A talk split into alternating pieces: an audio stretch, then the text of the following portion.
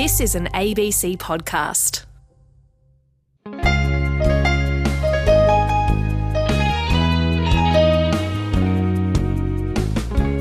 G'day, it's Tom Switzer here from ABC's Radio National, and it's great to have your company here on Between the Lines.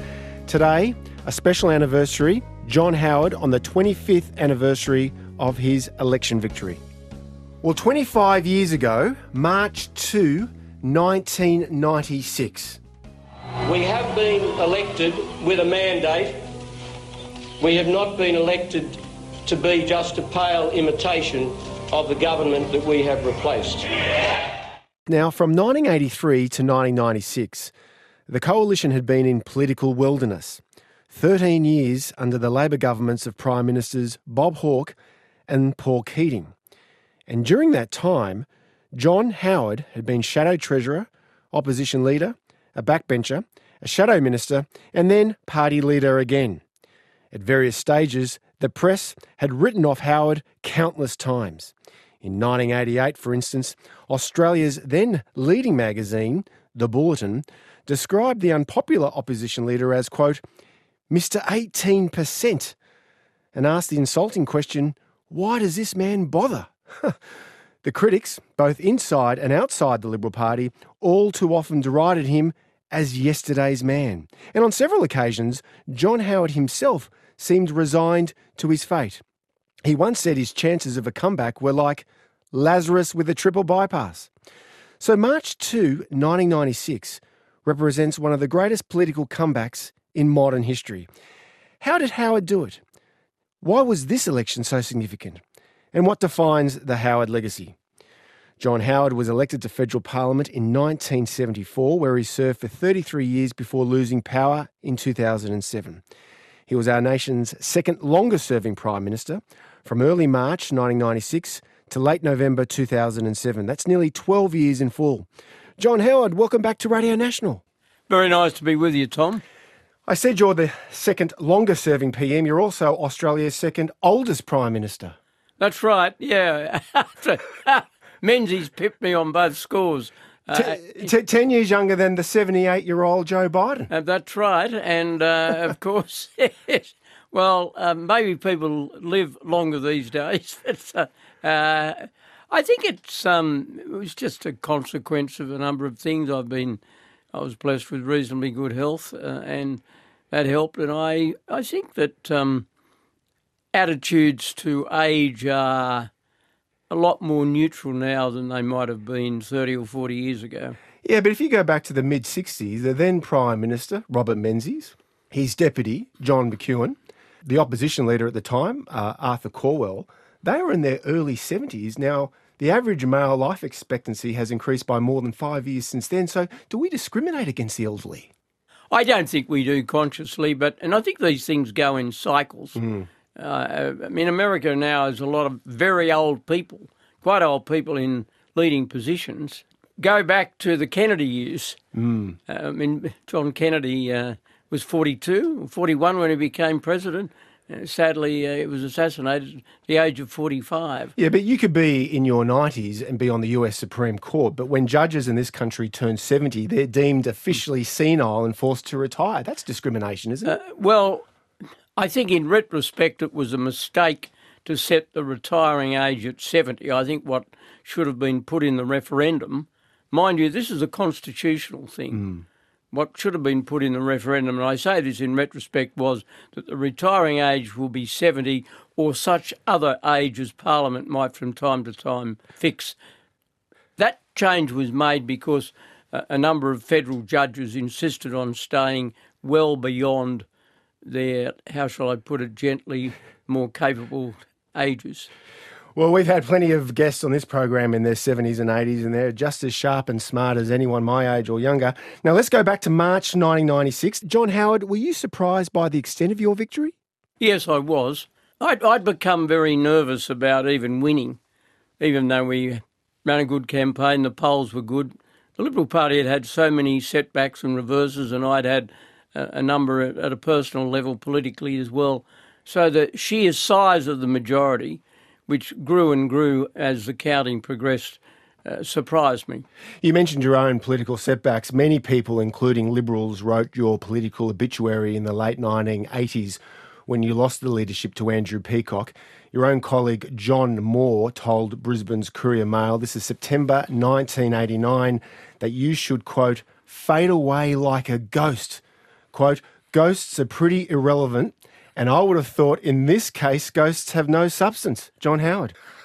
Well, you know, it, it, it's easy when you finally make it to sort of look back on those things and not be particularly concerned about them. But I guess you could dig things up like that about uh, any politician who at various stages has been written off. But I remember all of that, uh, generally speaking. Not that particular quote, but uh, I, I might make the point that when I did become Prime Minister in 96, I included John Moore uh, in the cabinet as industry minister, and he was a very good industry minister because he brought to the cabinet a very good business understanding. And eventually defence minister during the East Timor expedition. He was eventually defence minister. He was a very good minister, and and he also. Uh, understood many aspects of Queensland politics. Indeed, John Moore, of course, was one of only two cabinet ministers from the Fraser era, the other one being you, because you were treasurer.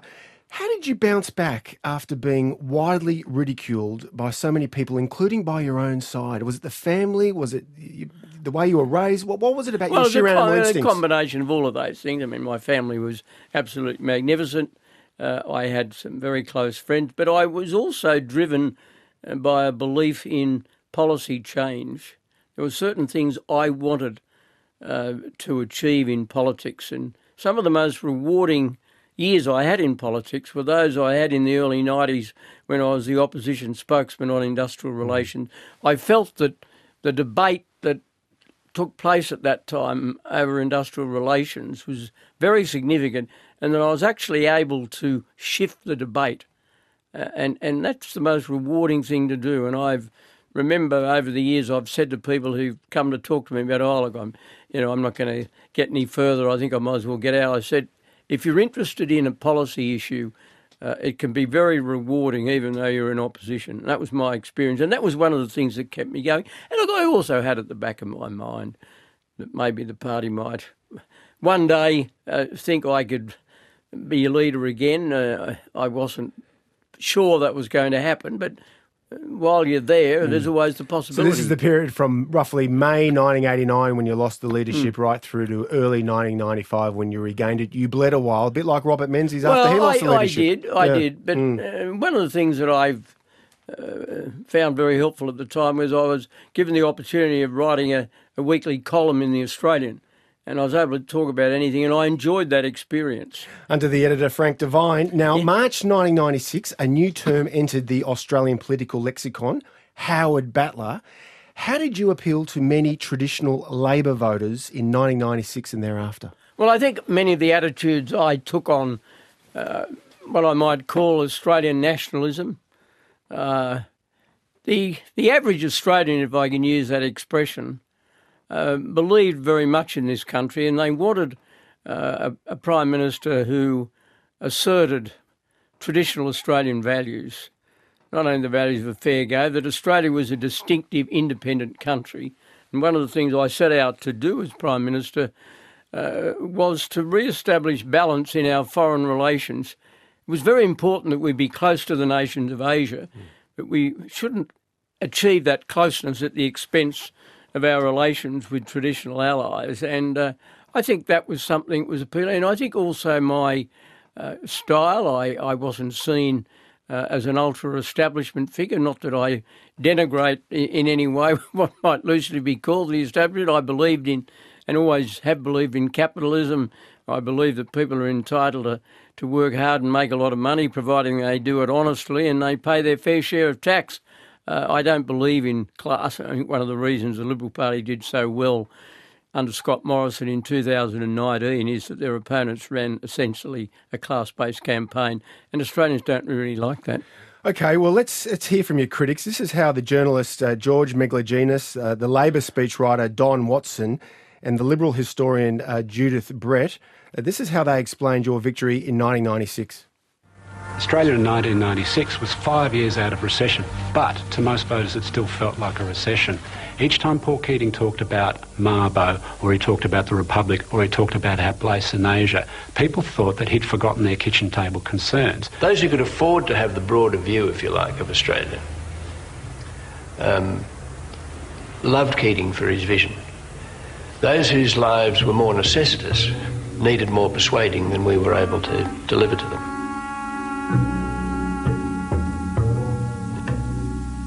What he did was to position Keating in particular as a representative of the elites, wearing Italian suits, interested in opera, not being a sort of an ordinary Aussie bloke going to the sport, talking around the barbecue. That was historian Judith Brett. Before that, George Megalogenis and Don Watson, who was a speechwriter to uh, Paul Keating. Uh, John Howard, fair points. Uh, some of it is fair. I, I, don't agree with Judith Brett about the Italian suits in the opera. No, I think it's, I don't think I've ever mentioned that. He's entitled to dress well like anybody and go to the opera. I've, I've been to the opera plenty of times. No, I don't. I don't think that's that that's fair. But I thought the point uh, George Megalogenis made was was fair.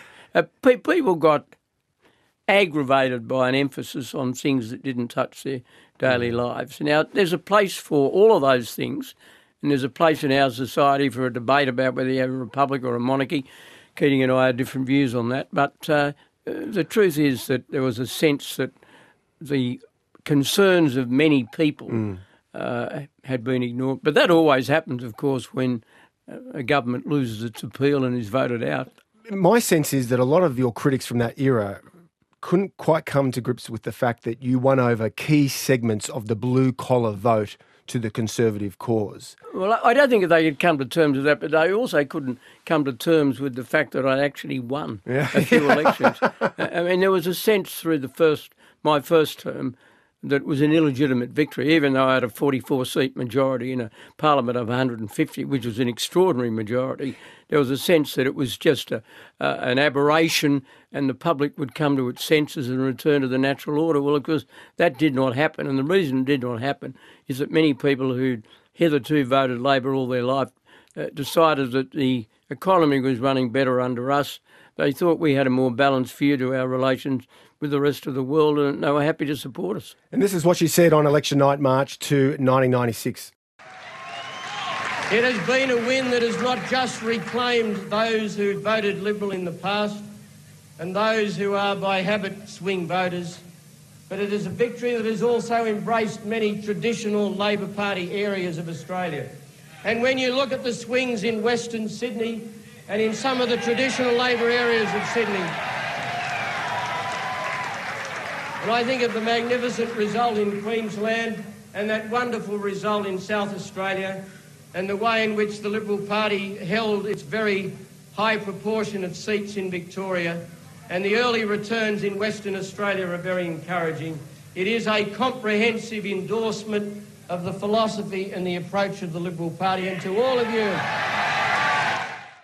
Now, the political trend you tapped into 25 years ago I think it's fair to say it's become something of a global phenomenon. In 2019, Boris Johnson's Conservatives smashed Labor's so called red wall of working class constituencies. This was across the Midlands and the north of England. You see the same thing happening in Britain? To some extent, yes, but Margaret Thatcher attracted a lot of blue collar voters. Yeah, although some of those areas that Boris won had not voted Tory since the 20s and 30s. No, but, but of course, the Labor Party in 2019 was uh, led by Corbyn, who was appallingly unsuited for that job. And traditional, patriotic, working class Brits in the north of England could not identify with Jeremy Corbyn, particularly his passive views on anti Semitism, on the IRA and the like. They just regarded him as wholly unsuitable. And that, that allowed the Tories to smash that red wall. However, in wealthy metropolitan constituencies that voted Remain in the Brexit referendum, the Conservative vote fell in 2019. Yeah, I, that's, that's true. Uh, it, it's important with these comparisons not to overdo them. Mm. And obviously, there's a lot in common with politics in Australia and Britain and the United States, but there's a lot that's different. And class is not an issue in Australia to the extent it still is in Britain. And in the United hmm. States, the gulf between rich and poor is much greater than it is in Australia. The, the great thing about Australian society is that it is essentially still predominantly a middle class society, and that's something that we have to hang on to for dear life because it's a very precious asset. It keeps us together and keeps us cohesive. But there has been splintering of the right, certainly abroad. We mentioned Brexit, that exposed real splits among the Tories. Donald Trump in the United States, of course, has bitterly divided Republicans. Now, you dealt with Hansonism in One Nation, uh, especially during the first part of your prime ministership.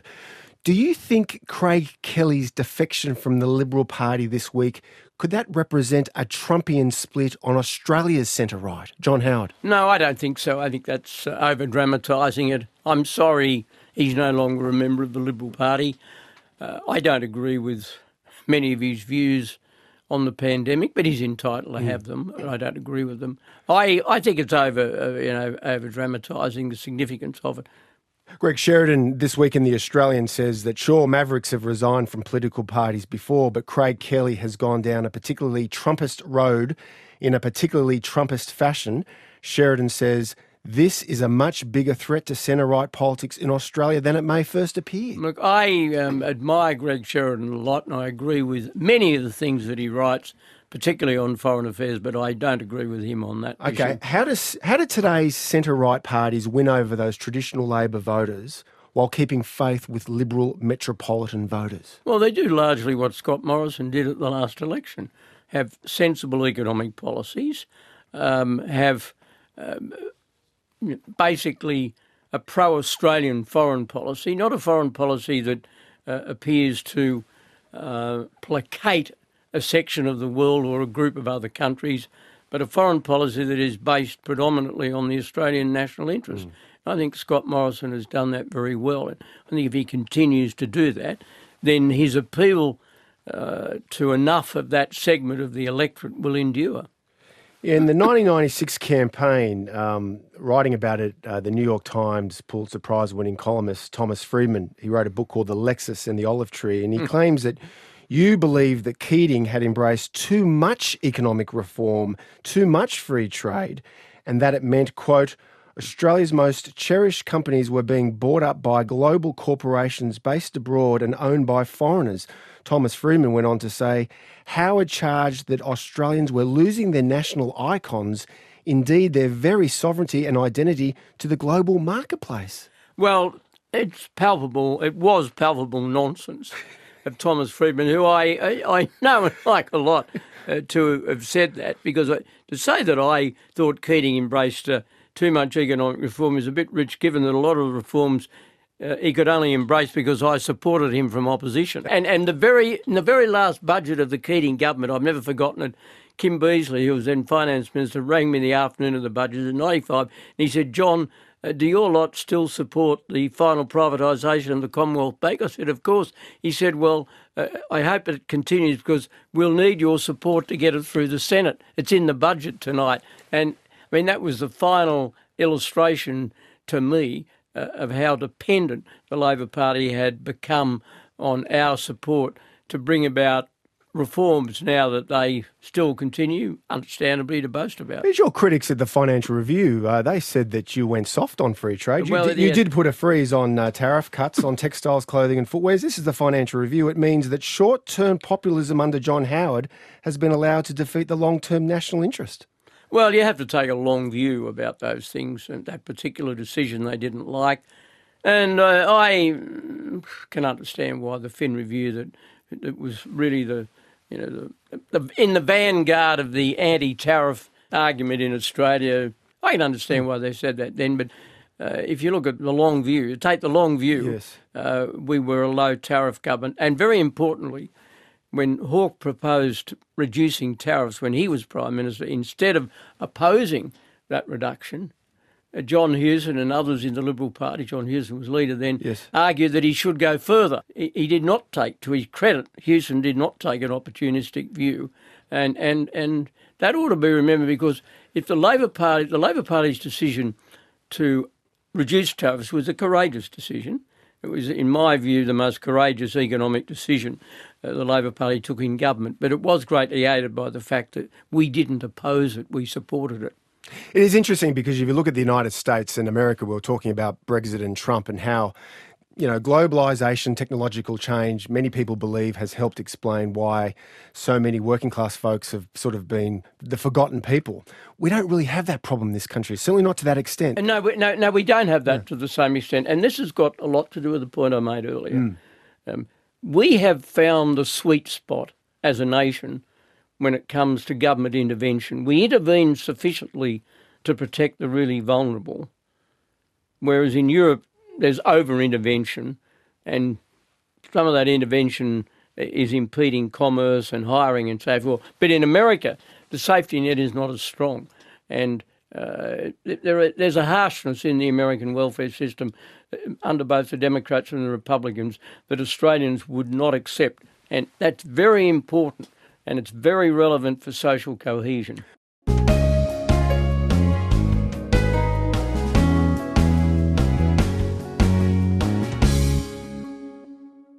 My guest is John Howard, and you're on Radio National with me, Tom Switzer. Now, let's address the prominent social and environmental issues you opposed in power, but which have now become the political mainstream, including in Scott Morrison's Liberal Party the Aboriginal apology.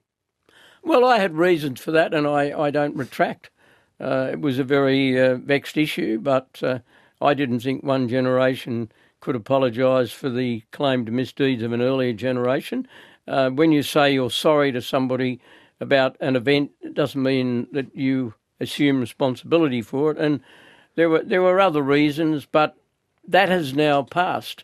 Uh, and, and, and the government of the day gave the apology. I don't know the apology of itself uh, uh has greatly improved conditions for Indigenous people, although uh, many Indigenous people who had doubts about its value at the time uh, are glad it's occurred, and I respect that. And you know, I've no desire. Once you've given an apology, well, you don't. The idea of it, you retrace your steps, is ridiculous. What about your uh, refusal to uh, ratify the Kyoto Climate Accords? Uh, that was widely seen as one of the reasons why you lost in 2007. The Paris Climate Accords now seems like a wholly written Australian politics. Well, I refused to ratify the Kyoto Protocol, which is a bit different from from the Paris Climate Accords. I, I had good reasons for that. I was worried about its potential impact on the competitiveness of Australian industries, and I commissioned a very detailed analysis of the arguments for and against ratification in the months leading up to the 2007 election. And on the basis of that analysis, uh, I concluded that we should stick to our policy. Now, if it contributed to our defeat, then that's the nature of the democratic process. I think it probably did on the face of it, it seemed like a bit of a magic bullet.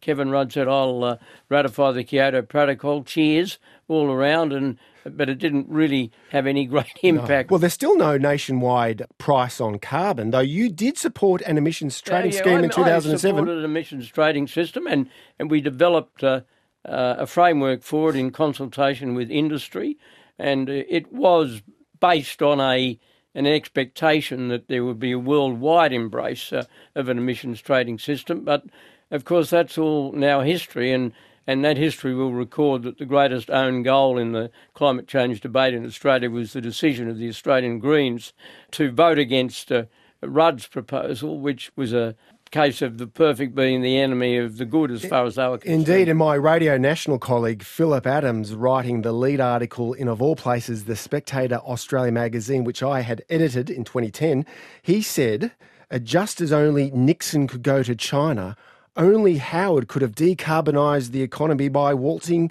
the ETS through Parliament. Fair point. Oh, strange source given his other remarks about me. Strange source of praise, but anyway, uh, uh, uh, any old commentator in a storm. Same sex marriage, you're a strong supporter of traditional marriage, mm. but it's now the law of the land uh, in a resounding postal vote in 2017. Well, I accept it. I'm a, I'm a Democrat, small d. Uh, I had a view on that. Uh, I don't regret that view. I argued it. and But the public, in a very quite imperfect plebiscite. it should have been a proper plebiscite, but a proper plebiscite would not have yielded a different result. Um, but I accept that. The important thing now is to make absolutely certain that uh, independent and religious schools uh, are not in any way impeded from teaching their faith, not only in relation to those matters, but a lot of others. Now, I think it's important if we believe in freedom of choice in education uh, to protect the choice that's been made by something like 34% of the Australian electorate. Well, it is interesting how many metropolitan Liberal electorates, including your old seat mm. of Bennelong, they voted for same sex mm. marriage, whereas many traditional and ethnically mixed Labor seats voted against it.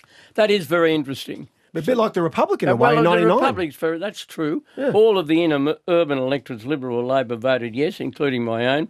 But by taking Sydney as, a, as an example, by the time they'd got to Baulkham Hills and Cronulla on the Republic, they'd seen good sense. Now, this week in a presentation to Family Voice Australia, you've called for, quote, people in authority to more actively oppose woke culture that is trying to alter society in Australia. Tell us more. Well, when you hear examples of people wanting to uh, alter the language and remove references to mothers, fathers, mm. brothers, sisters. Well, like Qantas a few years yeah, ago. Yeah, well, that is just palpable yeah. nonsense. And I would just like to hear every time something like that is proposed, I'd like to hear a, you know, a person in authority, both sides of politics say that defies common sense, it defies nature, uh, and we ought to denounce it. Well, where are those political figures? Well, there's a lot of them around, and I just hope that they um, get their voices on those things. Now, the defenders of cancel culture, not that they would call it cancel culture, but they would say attitudes have changed and that marginalised groups are starting to gain equal footing in society. What's wrong with that view? Well, that view is fine, provided it doesn't uh, spill over into altering language that um, the great majority of the Australian people are comfortable with. Uh, years ago, I coined a phrase called minority fundamentalism. In fundamentalism, in any political or religious belief, is is looked down upon, and the idea that because you might have two, three percent of a population having a particular view on something, that the language that is they feel utterly comfortable with utterly acceptable uh, should be imposed on the rest is absurd. And uh, I think common sense members of that small minority would accept that. It's very much a question here of, of getting a common sense balance. One of the great things about Australian society is we've always found a sense of balance about our identity and about our past. When we look back on the history of this country, sure, we owe a lot to the Brits. They, they gave us the rule of law, they gave us uh, parliamentary democracy, a free media, but we and we took those, but we didn't take class distinction. Uh, we didn't take mm. uh, class warfare. We rejected that. We regarded that as, as alien to our character and our nature. Now, we're very good on that. And we have a balance between public and private. One of the things that has helped Australia handle the pandemic better than most other countries is that there's been a seamless cooperation between the public and private sectors in health. Now, this is something you don't find in the United States, you don't find in parts of Europe we have a great sense of balance. I was talking about it earlier in relation to social welfare and keeping a sane balance when it comes to protecting the legitimate sensitivities of minority groups, but making sure that that doesn't uh, uh, spill over into altering the language with which, for generations, we have felt comfortable. Now, that's common sense, and I think most Australians accept that. My guest is John Howard, uh, talking about the COVID pandemic. Uh, it obviously means extraordinary circumstances, but how worried are you that the size and the scope of government has increased so dramatically under a Liberal government? Well, I thought what the government did was necessary, and it was a view I privately expressed uh, when, when asked to both the Treasurer and the Prime Minister. It has expanded, but it was necessary, and it will contract. Uh, there has to be an end date for the emergency measures, but thus far the evidence is that not only have we been remarkably successful in containing the virus, I mean, our comparison nation like Britain, the, the death rate per head in Britain is 35 times what it is in Australia. Now, that's a remarkable mm. achievement. Mm. I mean, I, I, don't say that happily. I mm. feel sorry for the Brits, but the truth is that we have been very successful. Part of the reason is the fiscal stimulus. And I think the Prime Minister and the Treasurer have both been very courageous and very uh, steadfast on You've that. said that economic reform is, quote, like competing in a never ending foot race. You know you will never reach the finishing line, but you dare not stop because your competitors will surge past you. Do you see any evidence that either side of politics is committed to the kind of economic reforms uh, that'll really help the economy rebound and fire up entrepreneurial energy and drive investment for tomorrow's prosperity? Well, right at the moment, economic reform is not at the top of the list. Economic recovery is at the top of the list. Um, and uh, we'll have to wait and see. But I, I remain of that view.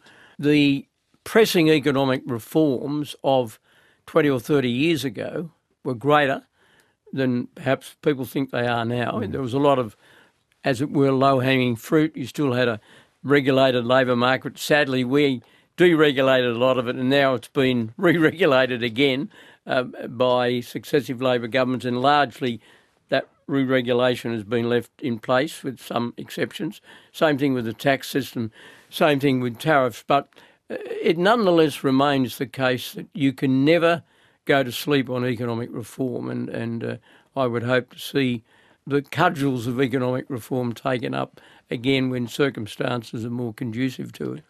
My guest is John Howard, and we're marking the 25th anniversary of his government's election. Let's talk about international affairs. September, of course, marks the 20th anniversary of the September 11 terror attacks. Now, the US forces are still engaged in Afghanistan.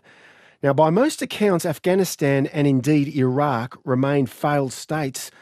Were those interventions really worth it in hindsight? Oh, certainly. In the case of Afghanistan, the objective was to make sure that a country that had been a haven for the terrorists would never again be a haven for the terrorists. And I think that mission has largely been accomplished, although you can never be certain. It has been a long military involvement. It always is. Afghanistan has a long history of, of devouring, invading forces.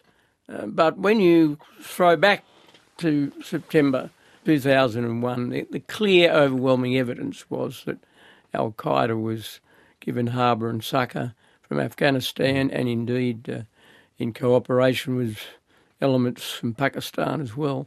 So it was a perfectly justified military operation and a very successful one. But do you think still that democracy is an export commodity to that part of the world? Well, that wasn't the objective at the time. Yeah, but you and President Bush and Prime Minister Blair did talk that language at various stages. Well, more in general terms later on touching on Iraq, but Afghanistan, I remember Afghanistan very clearly, and I remember, of course, being in Washington at the time of the attack and making it clear that we would stand with the Americans in retaliation. And when they decided to go into Afghanistan, it was it was to take out Al Qaeda. It wasn't to impose democracy. That that came later on, and as often is the case, there's a certain mission creep once you've inserted yourself into another country. How serious do you think the American crisis is? I mean, if you think about the challenges, they are daunting. We have a pandemic that's killed 500,000 Americans.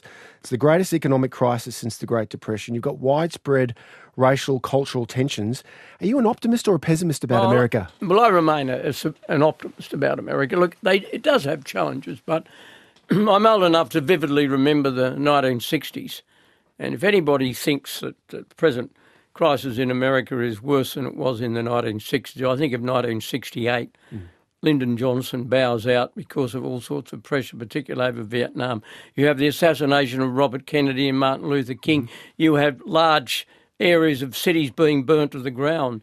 Uh, the, the division in America in the 1960s was monumental, and superimposed on that, of course, was enormous social and cultural change uh, which occurred during that decade. So I think America has, has big challenges. I think the handling of the pandemic by the former president was very bad. It mm. probably contributed more than anything else. Well, and the state state governors as and well. And state governors, mm. yes. But in the end, people in a federation, even when states are very strong, they still look to the bloke at the top. And I think his handling of that was appalling. Uh, it really was. Uh, as somebody who believes he did a number of very good things and aspects of his foreign policy uh, were ones that I supported, but uh, his handling of the pandemic was terrible. China, our relationship boomed during your tenure, and as a result, our economy soared. Now, in retrospect, given that China is clearly converting its economic might into strategic might, have we helped feed the beast? I don't believe we have. I mean, you could perhaps single out a, a this or that statement or this or that speech, but the change in China has been in China. The two leaders that I dealt with, Jiang Zemin and Hu Jintao, were vastly different characters from Xi Jinping. They were both authoritarian communist dictators, but they wanted good relations with the rest of the world, particularly Jiang Zemin, who was personally very attracted to Western culture, Western music, Western movies, and, and I remember him chairing the 2001 APEC meeting just after the terrorist attack. The APEC meeting was in Shanghai. He delivered his speech in English. He conducted the whole proceedings in English, and he was very solicitous towards the United States. He didn't say, We want to embrace democracy. And, and, and there was no traffic in Shanghai at the time, which was a sign of a, a country that sort of was willing to call the shots on who could drive their cars at yeah. the time when, when you had foreign visitors. But the fact is that the mindset of China's leadership then was very different. And, and this is a huge challenge for the Morrison government. Uh, it's, it's, probably the worst state of relations since before Whitlam, correct? Uh, well, the, the whole world is very different, and because we're dealing with a vastly stronger China. Okay, but how do you how do how do our leaders rebuild trust with the regime? We're often told by the Bob Carrs, the Geoff Rabys, the James Laurencesons, the Paul Keatings that our leaders need to rebuild trust with the Chinese Communist Party. How do we do that well, well, with a regime that wants well, us to kowtow to well, it? Well, to start with, we didn't take away the trust in the first place. So the starting point to rebuilding a relationship that you want to rebuild is to understand uh, why it's fractured. And the reason why it's fractured uh, is that there's a changed attitude and assertiveness. Now, we have to avoid uh, any gratuitous injury to the relationship, but equally we have to stand up for Australian values. And it's very important to understand that Australian domestic attitudes towards China have changed. 10, 15 years ago, people were a lot warmer towards mm. China than they are now in Australia. Now, China is seen as an aggressive, assertive country. Its behaviour in the South China Sea has been poor quite indefensible. Uh, there's a, a, belief that there is an attempt to infiltrate in institutions and the foreign interference legislation, which was sponsored by Malcolm Turnbull when he was Prime Minister and continued to be supported by Scott Morrison. Bipartisan. And, and, and has bipartisan support.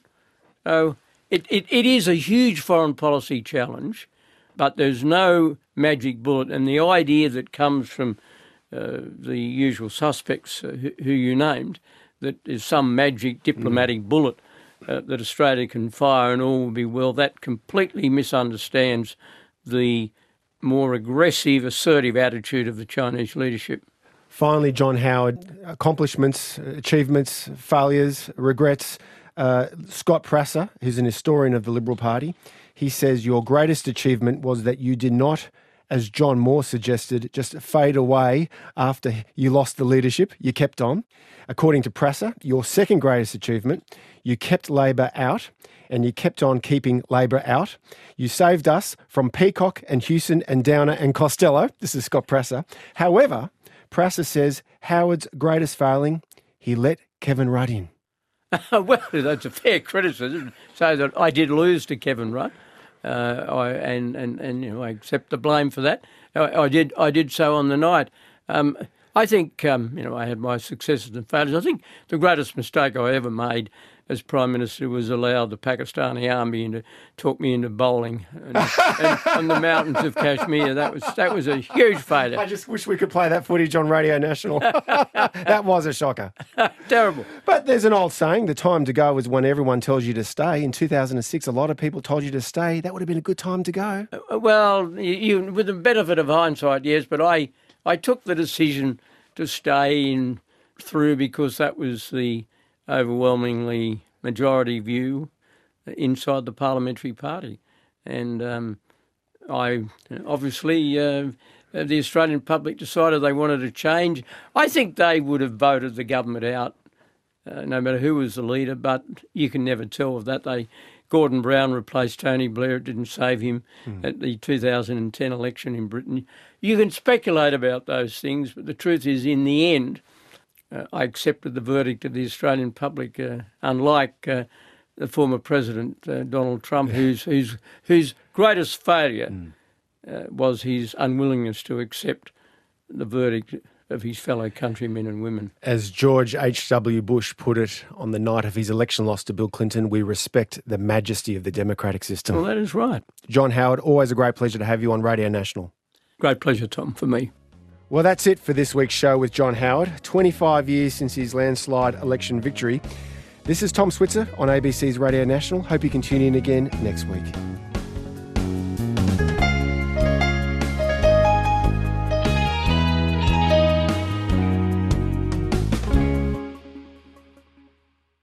You've been listening to an ABC podcast. Discover more great ABC podcasts, live radio, and exclusives on the ABC Listen app.